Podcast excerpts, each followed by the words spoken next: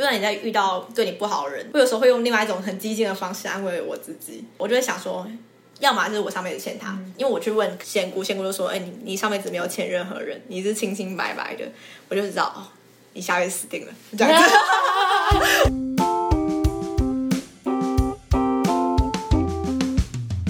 大家好，我是薛薛。我是蕾蕾。那这一集要聊的是人生中的算命体验。最近我想去算命了，因为我还没找到工作。我在想，如果算命师跟我讲说你半年后找到工作，其实也 OK 啦，我就觉得哦，好啦，那我就等待半年的时候就有工作自己掉下来，然后我觉得心情也蛮好的怎。么可能？有时候人生在很困惑的时候，都会想要去预测未来。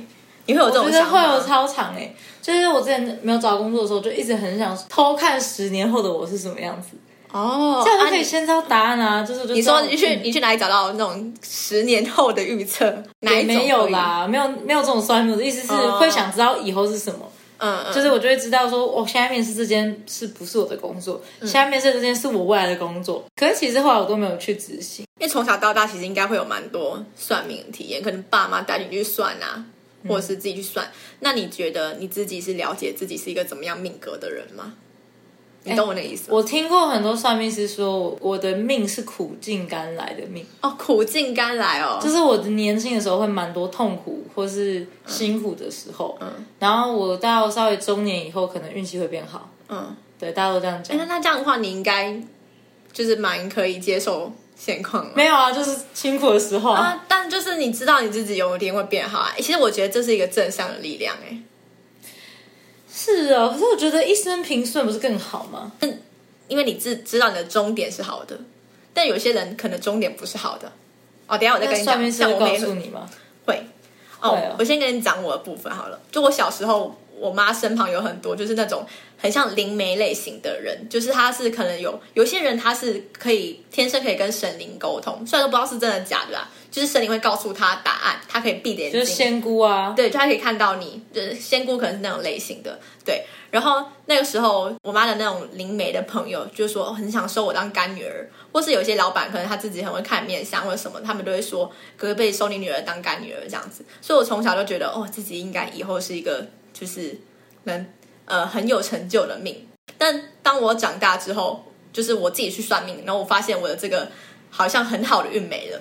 就是他们给我的反馈是，你应该是一个一生不能说庸庸碌碌，就是一生很平顺的过去的这样的人，也不会有什么很大的事业成就，但是就是你会过得是幸福的。那很好啊，但听起来不错啊。然后，而且所有的算命师告诉我说，你以后一定会有一个算是美满的家庭。真的很像现在的你。对，所以，所以我深信不疑啊，我就觉得我以后一定会有一个很好的家庭，我以这个当目标，绝对不会失望。哎，我不知道，我不确定要不要相信这个东西。可是我觉得有人告诉我一个说法，我还蛮相信。他说算命其实算的是你当下那个磁场所演化出来你未来的样子是什么，所以它其实不是一个固定的，就是你的人生会有固定的事件发生，但是你的命或是你的性格不会是固定的，是哦看你的看法怎么样改变。对，比如说之前我去算命，很多人都会说，就是我前面会很辛苦，后面会很幸福，但是他都讲的太笼统，所以我不不清楚到底是怎么样。嗯像塔罗牌好了，嗯，我就觉得不太准。哦，为什么？我之前失恋的时候不是很喜欢塔罗牌吗？对对对对对，我有自己买来研究一下。嗯，就是我之前失恋的时候，我就去算塔罗牌啊，然后就是问说，就是我跟我那个时候的分手男朋友有没有可能复合？嗯，然后塔罗牌老师就说，你们不太可能复合，但是可以当朋友。嗯，可是我跟那男的完全没联络。哎、塔罗我一直觉得很神秘，就是他的，就是呃，假设每一个算命的背后，他都有一个神灵，可能是不同的神。那塔罗的神灵是什么？它背后的能量来源是什么？就宇宙啊，这很虚幻呢。你有听过吸引力法则吗？我知道啊，呃，你说说看你的理解吸引。力法则就是你散发出什么样的磁场，然后就是会给你好的显化。但是感觉是比较理论佐证的，嗯，觉得啦，我觉得是的确是这样子。说譬如说，最主要讲吸引力法则，应该都是两性之间嘛。因为你是一个怎么样的人，你也会吸引到怎么样的对象，怎么样优秀的对象。所以我觉得这个是某方面来说，就是没有吸引力。法则不只是两性之间。嗯，你有看过一本书吗？在我们国小六年级还是国一的时候，哎，不是国中的时候有一本书是那时候的畅销书，叫《秘密》。哦，听知道吗？嗯，他就在讲吸引力法则，然后他不只是讲男女之间的关系，其实吸引力法则最难的地方就是男女之间的关系，这个是吸引力法则做不到的。哦，他没办法显化出你想要的那个人给你，嗯嗯他只能显化出符合你想要条件的那个人给你。嗯嗯，所以很多人会以为说，哦，我今天喜欢上某个人，然后我要透过吸引力法则去吸引那个人是可行的，错，其实是不可行的。嗯，然后吸引力法则它是一个。呃，他的意思是，比如说，假设你相信你是一个很运气很好的人，你每次去一个充满机车的地方找停车场，一定找得到一个停车位。假设你相信这个，你就是 always 你就是拿拿得到那个停车位，它有点像这个概念。哦，心诚则灵的意思。对对对对对，但是你要真的相信这件事情，比如说你想要有钱，你想要你一直赚钱，好了。你不能一直渴求那个钱，因为你渴求其实是你缺乏的，而是相反的，是你要先相信自己有钱。我是一个有钱的人，我对金钱不匮乏。吸引力法则这个宇宙会显化出一个这样的生活环境给你，就是你就是对金钱不匮乏的人。嗯，对。但这样跟那个塔罗的宇宙，我还是觉得还是有点不一样哎。塔罗牌它显化给你的答案，就是当下的你显化出来的答案，当下的你需要获得的答案。不是真正你的未来是什么？哦，可以这样想。好，对。不过我虽然不知道塔罗来源，我还是觉还是会蛮常去算塔罗的，因为塔罗是所有算命当中最容易接近的一个。嗯，除了姓名统计学，那个你去每一间算一百块都是一样的答案，因为就是同一本书。对，同一本书，那没有办法，笔画是固定的。对啊，那接下来你要去算命的话，除非你已经有别人推荐你，不然大大部分人应该都还是去算塔罗牌。嗯，我觉得塔罗牌，而且现在超多人用线上算塔罗牌啊。哎，线上我真的不知道准不准，但我觉得线上没有那么准。你就是转钱给他，然后他用赖通话啊。我自己觉得没有那么，我也觉得不准。嗯，还有那种网络上的那个塔罗影片，但是塔罗还可以演化另外一个游戏，是我会跟我的伴侣之间一起玩。譬如说，就是线上做那种塔罗的影片，然后你可以选呃三个选一个。我知道。对，然后哎，我跟你讲过对不对？还是没有讲过？我不确定。好，然后我可能就是我会叫我的伴侣跟我一起看那个影片，然后我们两个选一个答案，有可能是一样的，有可能是不同的。假设我们是不同的，假设这个题目是他现在对你的感想，他觉得你是什么样的人，我可能选 B 好了。哦，你要透过他来验证。对，然后我的伴侣就会听到，就是我可能对他的想法是什么，我就告诉他说：“哦，这句话这个塔罗牌的老师讲的对，我是这样想你的。哦，这句话不对。”啊，但这句话是对，这样之类的，那至少就是我们可以达到某种程度的沟通。呃，我可能觉得我的伴侣是一个比较固执的人，他听到那个塔罗老师讲的时候，我就说他讲的对，他才发现原来我以为他是固执的。哦，但我平常不跟他讲说你超固执。那也要看你的伴侣信不信这个，愿不愿愿不愿意陪你玩。这就已经不是信不信的问题啊，这就是游戏沟通的游戏，把它变成另外一种沟通的游戏。还是要看你的伴侣愿不愿意做这件事情，因为我像我前男友可能就是很反对。哦，哎，对啊，另一半很反对的时候，其实蛮困扰的。我觉得其实我所有人，大部分人都不是这么迷信的。我觉得女生会更容易想要算命，对，因为因为你就是你没有什么依托，你就只能靠这种方式。但其实内心深处当然是不会觉得百分之百相信，只是因为你的另一半超不信，就是。太过理论性，所以你就会显得自己好像是一个冥顽不灵的人。但有一点是，可能是女生比较浪漫，所以我们会很相信命运啊这种东西，冥冥之中自有安排。因为像我的男朋友，他可能就是会说，他不太相信这个，他觉得所有的事情发生都是他自己。对对啊，而且我觉得很多事情是我觉得很酷，每一件事情都是安排好的。就是比如说，你今天本来是想去 A 餐厅吃东西，好了，刚好他就是。没营业，嗯，刚好他就是客满，或是刚好就是怎么样，反正你就吃不了。然后你去了 B 餐厅，你就遇到了一个有趣的事情。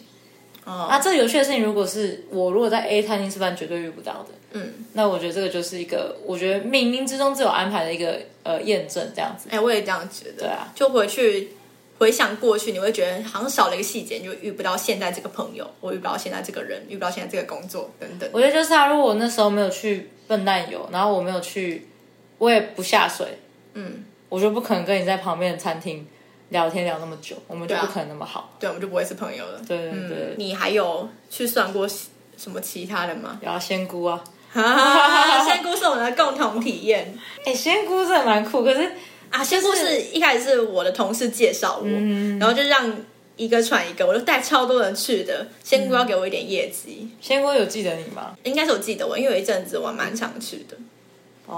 哦，那时候就是为感情所困啊。可是我觉得他他在我身上有点不准哎、对，我也觉得他对你身上没有那么准，他对你讲话很带保留。可是我我曾经看过他算别人很就是很贴口直断，我真的第一次看到这种状况。我不要讲我自己，我讲别人的。那时候我就看到，呃，他在算隔壁桌的那个一个妇女，那个妇女带着个小孩，然后他看到那个妇女就说又出问题了是不是？然后他就说我们去隔壁桌，不要给小孩听到。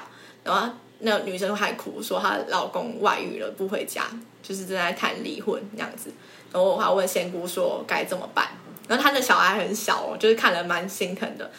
一般来说，这个时候可能就会说你要勇敢啊，跟他离婚啊，过自己的生活啊。一般人的正常的答案是这样，可仙姑告诉他说你要忍，呃，你老公会回头，你现在就是当做没有看到，就不要去跟他吵，因为你吵的话，你会一分钱都没有。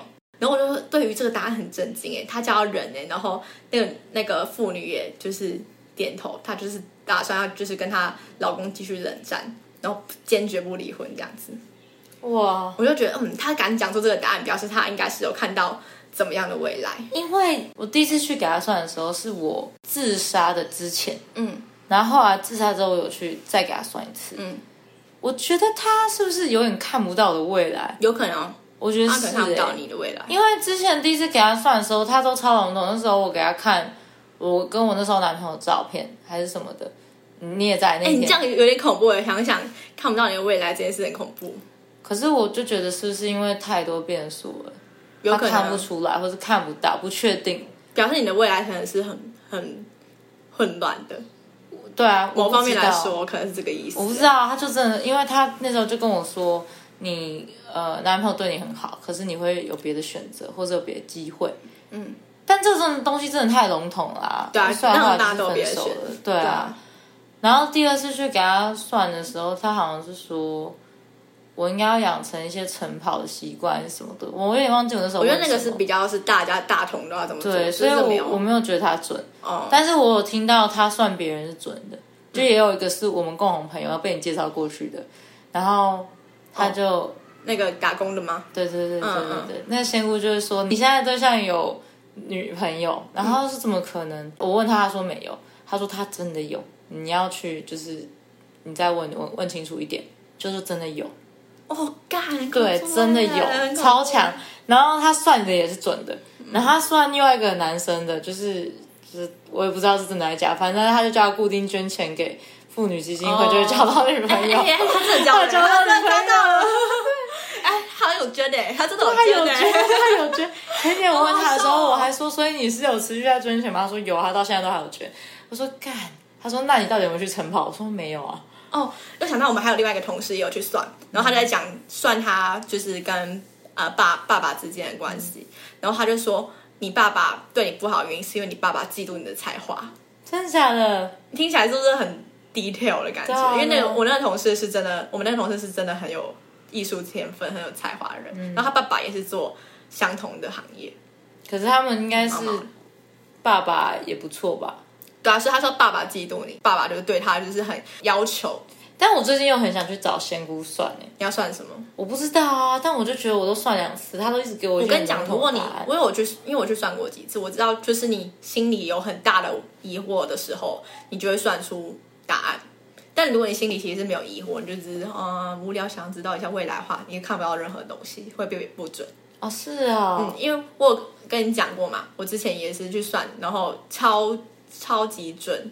他说我多久会就是放下前一段感情？他说你至少要半年一年的时间，也真的都是这样啊。然后他说你这半年会遇到非常多的对象，但这些人都是都过客都是过客，他们都不是你的正缘，这样子你会有。然后跟我讲说，嗯，什么你身体上要吃素啊，等等的。我那时候在算算当下，我都没有想过。可是真的过了半年、一年，回首回来，他讲的每一件事都成真。嗯嗯啊，我的没成真诶、对，因为你的有可能你那时候没有抱持很大的疑惑，或者觉得我有。我觉得我我是抱持很大疑惑的，我就是真的觉得他不太，他看不太到的未来，我觉得那有可能是缘分的关系，就像是宠物沟通。你知道宠物沟通不是前面都要先就是连接，就是你要先测试几个问题，如果这个沟通师都讲不对的话，你跟就是你的宠物跟那个沟通师是不合没有对没有缘分的，那有可能是这样子。嗯，不知道。但我最近就会想再去，我是很好奇他什么时候会告诉我一个精准的的答哦，案。你像有新的对象，你可以去问问看。但我觉得还又还好，我又觉得有点不想，就是我其实也是蛮害怕给我一个很精准的答案了。其实、哦，既期待又怕受伤害。假设我今天问一个前进题哦，如果你的算命师跟你讲说，你现在对象就是你的过客，不会结婚的话，你要怎么办？就会继续啊，你还会记？那你心里会有就是有疙瘩吗？不会，因为我觉得每一段关系它势必带给你一些什么啊。哦，我看过一本书叫做《灵魂出的出生前计划》，嗯，我不知道你知不知道，它就是在有点在讲一些比较玄的东西。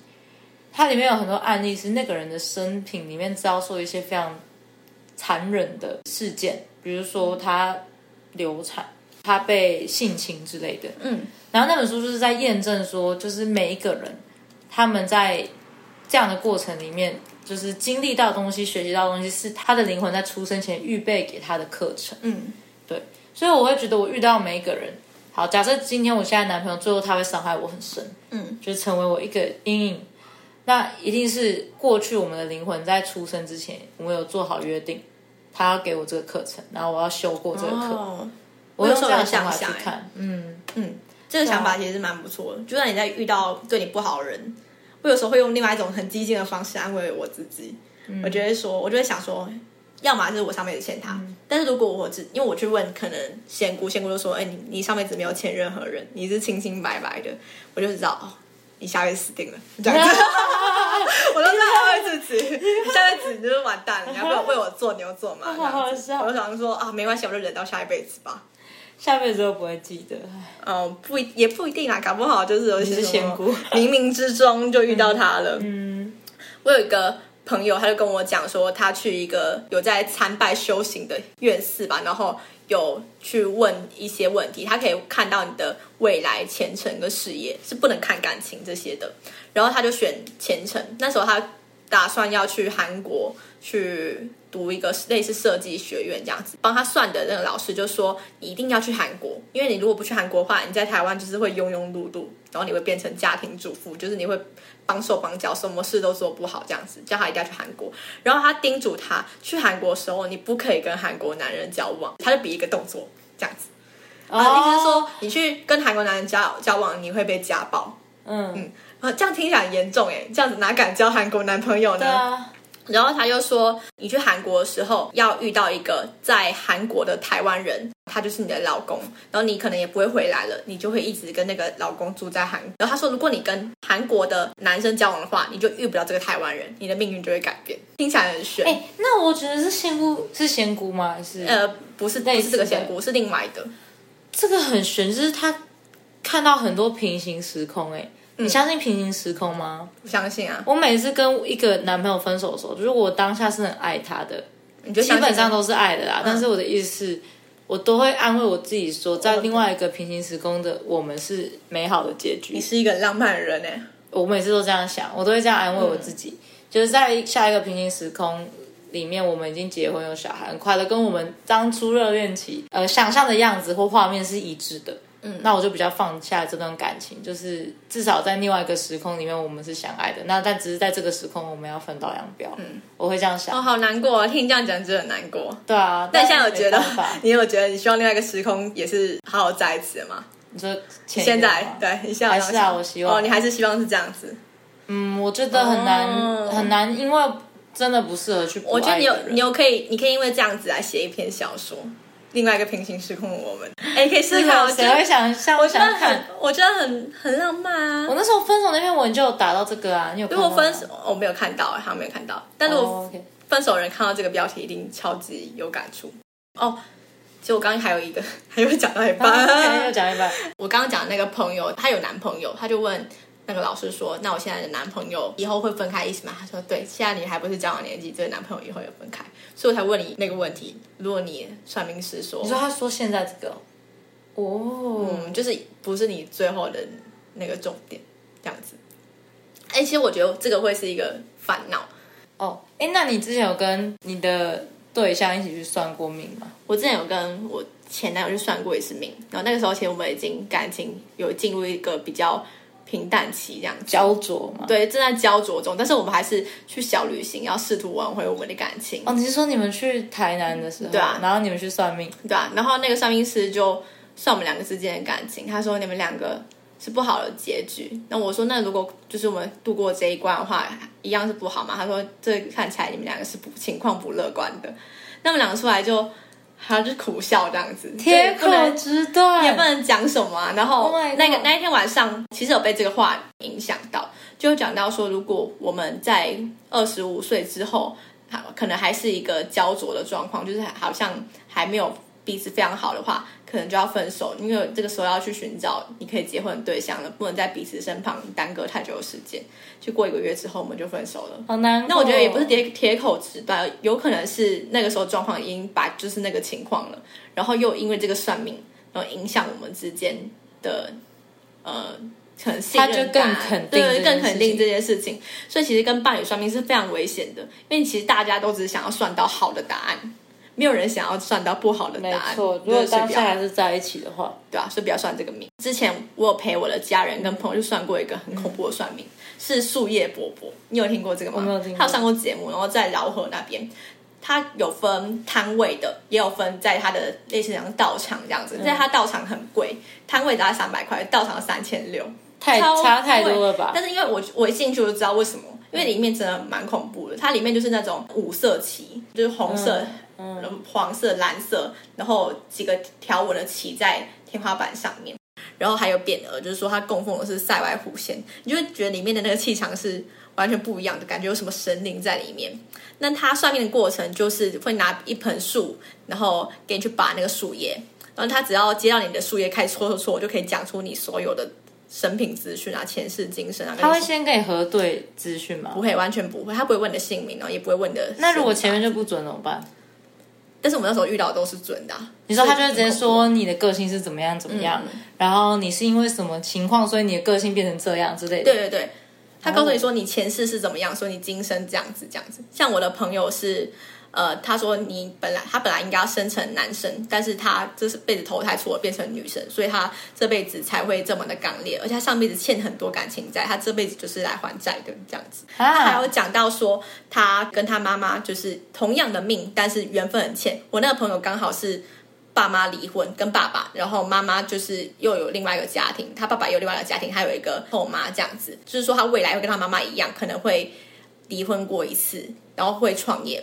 刚好他们家全部都是很喜欢创业的家庭，就整个讯息量超级符合。因为说我那个朋友不太会读书，所以以后才会只能当创业的，不会给人家请这样子。哦，我觉得最准的是我家人去算，我家人去算的时候，他就那个算命师告诉他，你们家还有一个属牛的人，命比你好，就你哦，对吧、然 后他直接算出有有我，对啊。还有讲到说，就是他以后的工作可能不会是从事师字辈的。那时候我的家人他是读商学院，是商科的，因为听了这个谏言之后，他最后选择去读休闲事业管理，就是直接因为这个去影响他的职业了，是因为那个算命是太准了，所以他才这样吗？还是应该是对。OK？他讲，因为他前面讲的资讯很恐怖，然后，但他出来的工作还是一样是会计师，所以不知道说这个算命师最后会不会准到他这个会计师的工作，也不是他最后的终点，有可能他后来发现这个工作不适合他，也有可能。那要看他到底是会计还是会计师，会计师不是有执照会计，啊，